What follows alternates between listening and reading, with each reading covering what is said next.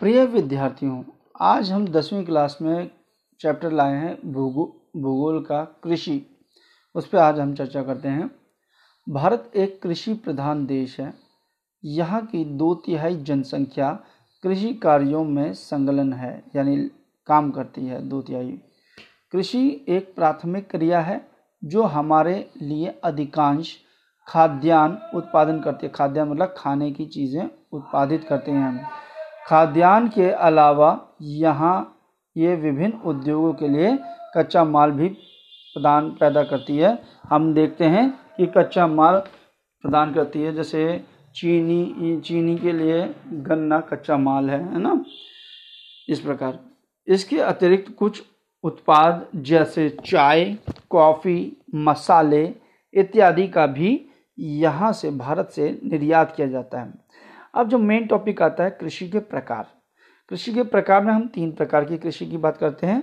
एक तो प्रारंभिक जीविका निर्वाहन कृषि, है ना?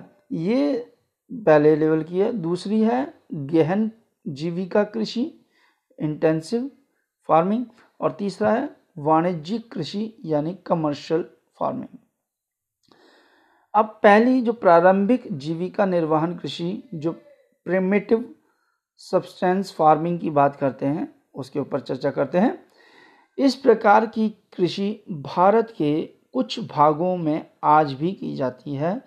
प्रारंभिक जीवन निर्वाहन कृषि भूमि के एक छोटे टुकड़े पर प्रारंभिक कृषि औजारों जैसे लकड़ी के हल, डऊ और खुदाई करने वाली छड़ी एवं परिवार अथवा समुदाय श्रम की मदद से की जाती है। यानी कि इसमें हम देखते हैं कि ज़्यादा कुछ नहीं किया जा रहा, अपना पेट पालने के लिए खेती की जा रही है। किसान करते हैं, वो भी पुराने तरीक़ों से, जैसे लकड़ी का हल हो गया और जो घर के लोग हैं, वही खेती बाड़ी कर रहे हैं। इस प्रकार की कृषि प्राय मानसून, मृदा की प्रकृति, यानी बारिश पे, मृदा की प्रकृति, यानी उसकी उर्वरता पे, मृदा की जो प्राकृतिक रूप से जो उपजाऊपन है उसके पे, तथा फ़सल उगाने के लिए अन्य पर्यावरणीय परिस्थितियों की उपयुक्तता पर निर्भर करती है। इसे कर्तन दहन प्रणाली यानी स्लैश एंड बर्न कृषि भी कहा जाता है।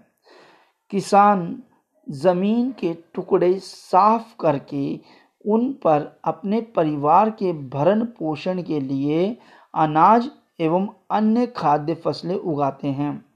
मृदा यानी मिट्टी की उर्वरता कम हो जाने पर किसान उस भूमि के टुकड़े को छोड़कर दूसरी जगह चले जाते हैं स्थानांतरित हो जाते हैं और कृषि के लिए भूमि का दूसरा टुकड़ा साफ़ करते हैं।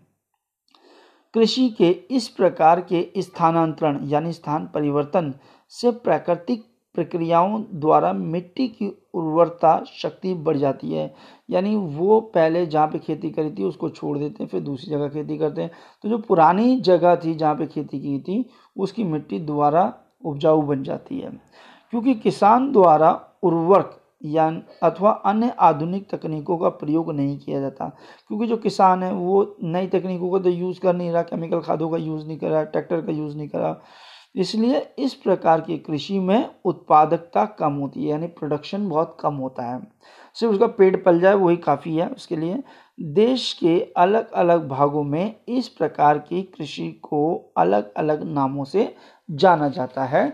जैसे उत्तर पूर्वी राज्य या नॉर्थ ईस्ट जो राज्य हैं, जैसे असम, मेघालय, मणिपुर, त्रिपुरा वगैरह, उत्तर पूर्वी राज्यों, असम, मेघालय, मिजोरम तथा नागालैंड में इसे झूम खेती कहा जाता है। मणिपुर में इसे पामूल पामूल और छत्तीसगढ़ के बस्तर ज़िले में तथा अंडमान निकोबार द्वीप समूह में इसे दीपा कहा जाता है। झूम खेती को अगर हम अंडमान निकोबार द्वीप समूह में देखेंगे तो दीपा कहते हैं, बस्तर वाले भी दीपा कहते हैं। ठीक है?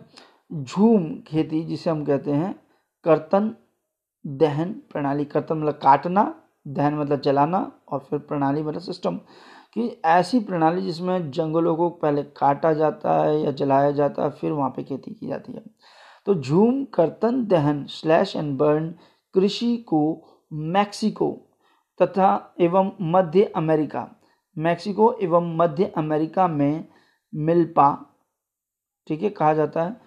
वेनेजुला में कोनिको कहा जाता है, ब्राज़ील में रोका कहा जाता है, मध्य अफ्रीका में मासोले कहा जाता है और इंडोनेशिया में लादंग कहा जाता है तथा वियतनाम में रे के नाम से जाना जाता है। भारत में इस प्रारंभिक किस्म की खेती को अनेक नामों से जाना जाता है, यही कर्तन और दहन प्रणाली को, झूम खेती को। जैसे मध्य प्रदेश में इसे बेबर या दहिया कहा जाता है। आंध्र प्रदेश में चले जाएँ तो पोडू अथवा पेंडा कहा जाता है।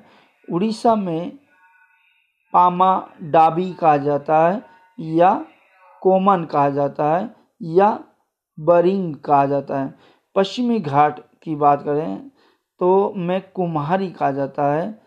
कुमारी कहता है, कुमारी कहा जाता है। दक्षिण पूर्वी दक्षिण पूर्वी राजस्थान में वलेर या वाल्टेर वाल्टेर कहा जाता है।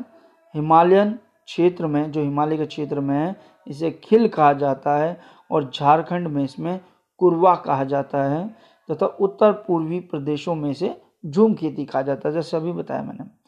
अब दूसरी बात की कृषि की बात करते हैं, गहन जीविका कृषि।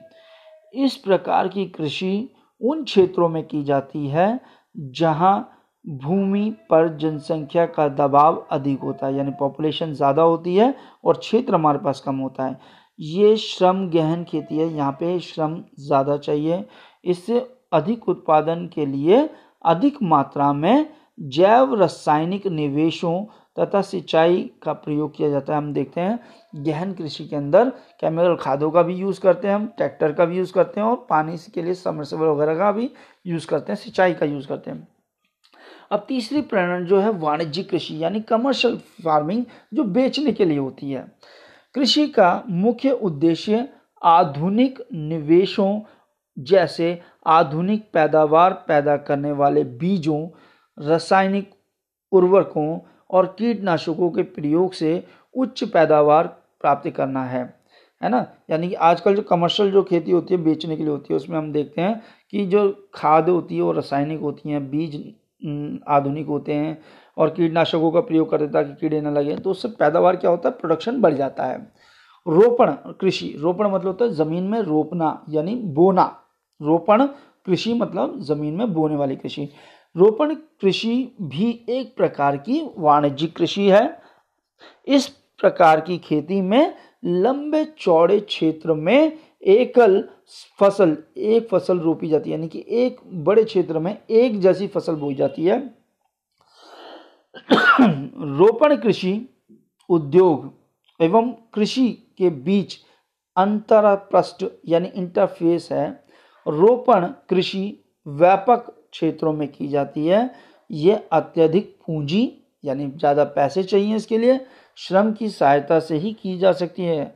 इससे प्राप्त समुचित उत्पादन को उद्योगों में कच्चे माल के रूप में प्रयोग किया जाता है। भारत में चाय, कॉफ़ी, रबड़, गन्ना, केला इत्यादि महत्वपूर्ण रोपण फ़सलें हैं। असम तथा उत्तरी बंगाल में चाय, ठीक है ना? असम में फ़ेमस है चाय के लिए और उत्तरी बंगाल चाय के लिए फ़ेमस है। कर्नाटका में कॉफ़ी, वहाँ का मुख्य रोपण फ़सल है। कर्नाटका कॉफ़ी के लिए प्रसिद्ध है और वहाँ पे जो रोपण फ़सल के रूप में हम देखते हैं ये कॉफ़ी उगाई जाती है। चूँकि रोपण कृषि में उत्पादन बिक्री के लिए होता है, यानी बेचने के लिए उत्पादन होता है, पेट भरने के लिए नहीं, बेचने के लिए। इसके, इसलिए, इसके विकास में, इसलिए इसके विकास में पर्यावरण परिवहन, यानी ट्रांसपोर्टेशन और संचार साधन, है ना? संचार साधन, यानी कम्युनिकेशन से संबंधित उद्योग तथा बाज़ार भी महत्वपूर्ण योगदान देते हैं। अब सरस्य प्ररूप, जैसे क्रॉपिंग क्रॉपिंग पैटर्न की बात करते हैं हम, कि कैसे फ़सलों को काटते हैं हम। हमारे भारत में तीन प्रकार की सरस्य ऋतु, यानी क्रॉपिंग पैटर्न है। ये हैं जैसे रबी की फ़सल, खरीफ की फ़सल और जायद की फ़सल। अब जी खरी, रबी की फ़सल क्या होती है? अब इसके ऊपर चर्चा करते हैं। रबी फ़सलों को शीत ऋतु, यानी ठंड में अक्टूबर से दिसंबर के मध्य रोपा जाता है, यानी बोया जाता है। और ग्रीष्म ऋतु जैसी गर्मी आती है, में अप्रैल से जून के मध्य काट लिया जाता है। तो रबी फ़सल ठंड में बोई जाती है और गर्मी में काट ली जाती है। रबी फ़सलों में मुख्य फ़सल कौन सी है? एक तो गेहूँ है, जौ है, मटर है, चना है और सरसों मुख्य फ़सलें हैं। यद्यपि ये फ़सलें देश के विस्तृत भागों में रोपी या बोई जाती हैं। उत्तर तथा उत्तरी पश्चिमी राज्य जैसे पंजाब, हरियाणा, हिमाचल प्रदेश, जम्मू एंड कश्मीर, उत्तरांचल और उत्तर प्रदेश, गेहूँ और अन्य रबी फ़सलों के उत्पादन के लिए महत्वपूर्ण राज्य हैं। शीत ऋतु में शीतोष्ण पश्चिमी विक्षोभों से होने वाली वर्षा इन फ़सलों के लिए अधिक सहायक होती है। यानी ये जो पश्चिमी विक्षोभ से जो बारिश होती है है ना? तो उससे ये फ़सल ज़्यादा अच्छी तरह पैदा होती है। पंजाब, हरियाणा, पश्चिमी उत्तर प्रदेश, जो हरित क्रांति के लिए फ़ेमस थे, और राजस्थान के कुछ भागों में हरित क्रांति की सफलता भी उपयुक्त रबी फ़सलों की वृद्धि में एक महत्वपूर्ण कारक है। अब खरीफ की फ़सल की बात कर लेते हैं। खरीफ की फ़सलें देश के विभिन्न क्षेत्रों में मानसून के आगमन के साथ रोपी जाती हैं, यानी बोई जाती हैं मानसून। जैसे जून में है ना 25 जून से हमारी बारिश शुरू हो जाती है मानसून। तो ये जो खरीफ की फ़सल है, ये बारिश के मौसम में शुरू होती है। यानी ये विभिन्न क्षेत्रों में मानसून के आगमन पर रोपी जाती है और सितंबर, अक्टूबर में काट ली जाती है। इस ऋतु में रोपी जाने वाली मुख्य फ़सलों में चावल, क्योंकि हम देखते हैं चावल के खेती के लिए पानी बहुत चाहिए तो मानसून में खूब बारिश होती है, जमाजम बारिश होती है।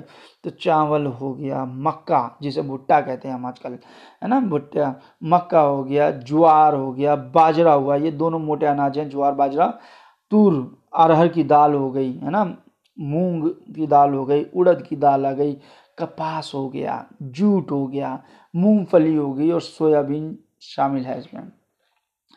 चावल चावल की खेती मुख्य रूप से असम, पश्चिमी बंगाल, उड़ीसा, आंध्र प्रदेश, तमिलनाडु, केरला, महाराष्ट्र, विशेषकर कोंकण तटीय क्षेत्र, कोंकण तटीय क्षेत्र जो गोवा के पास है, जो समुद्र किनारे क्षेत्र है ना, तटीय क्षेत्र। उत्तर प्रदेश बिहार में की जाती है।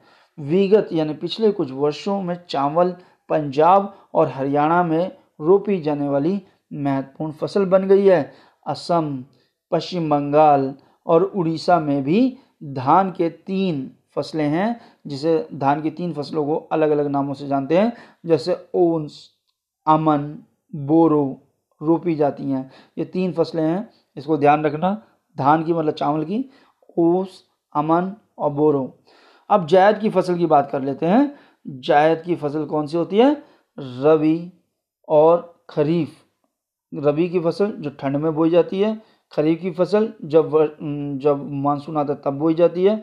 ऋतुओं के बीच ग्रीष्म ऋतु में बोई जाने वाली गर्मियों के मौसम में बोई जाने वाली फ़सल को जायद की फ़सल कहते हैं। जायद ऋतु में मुख्यतः तरबूज, खरबूजे, खीरे, सब्ज़ियाँ और चारे की फ़सलों की खेती की जाती है।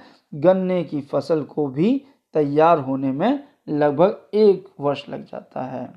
तो ये थी हमारी फ़सलें के प्रकार। जैसे हम देखते हैं कि फ़सलें, जो रबी की फ़सल है, वो ठंड में बोई जाती है और गर्मी में काटी जाती है। और जो खरीफ की फ़सल है, वो मानसून में बोई जाती है और सितंबर, अक्टूबर में काट ली जाती है। और जो जायद की फ़सलें हैं, वो हम देखते हैं कि गर्मी के मौसम में बोई जाती हैं, जैसे खरबूज, तरबूज, जो खीरे वगैरह आते हैं, जिनको हम खाते हैं। ठीक है? आज के लिए इतना ही। फिर मिलेंगे अगले टॉपिक के लिए। तब तक के लिए धन्यवाद।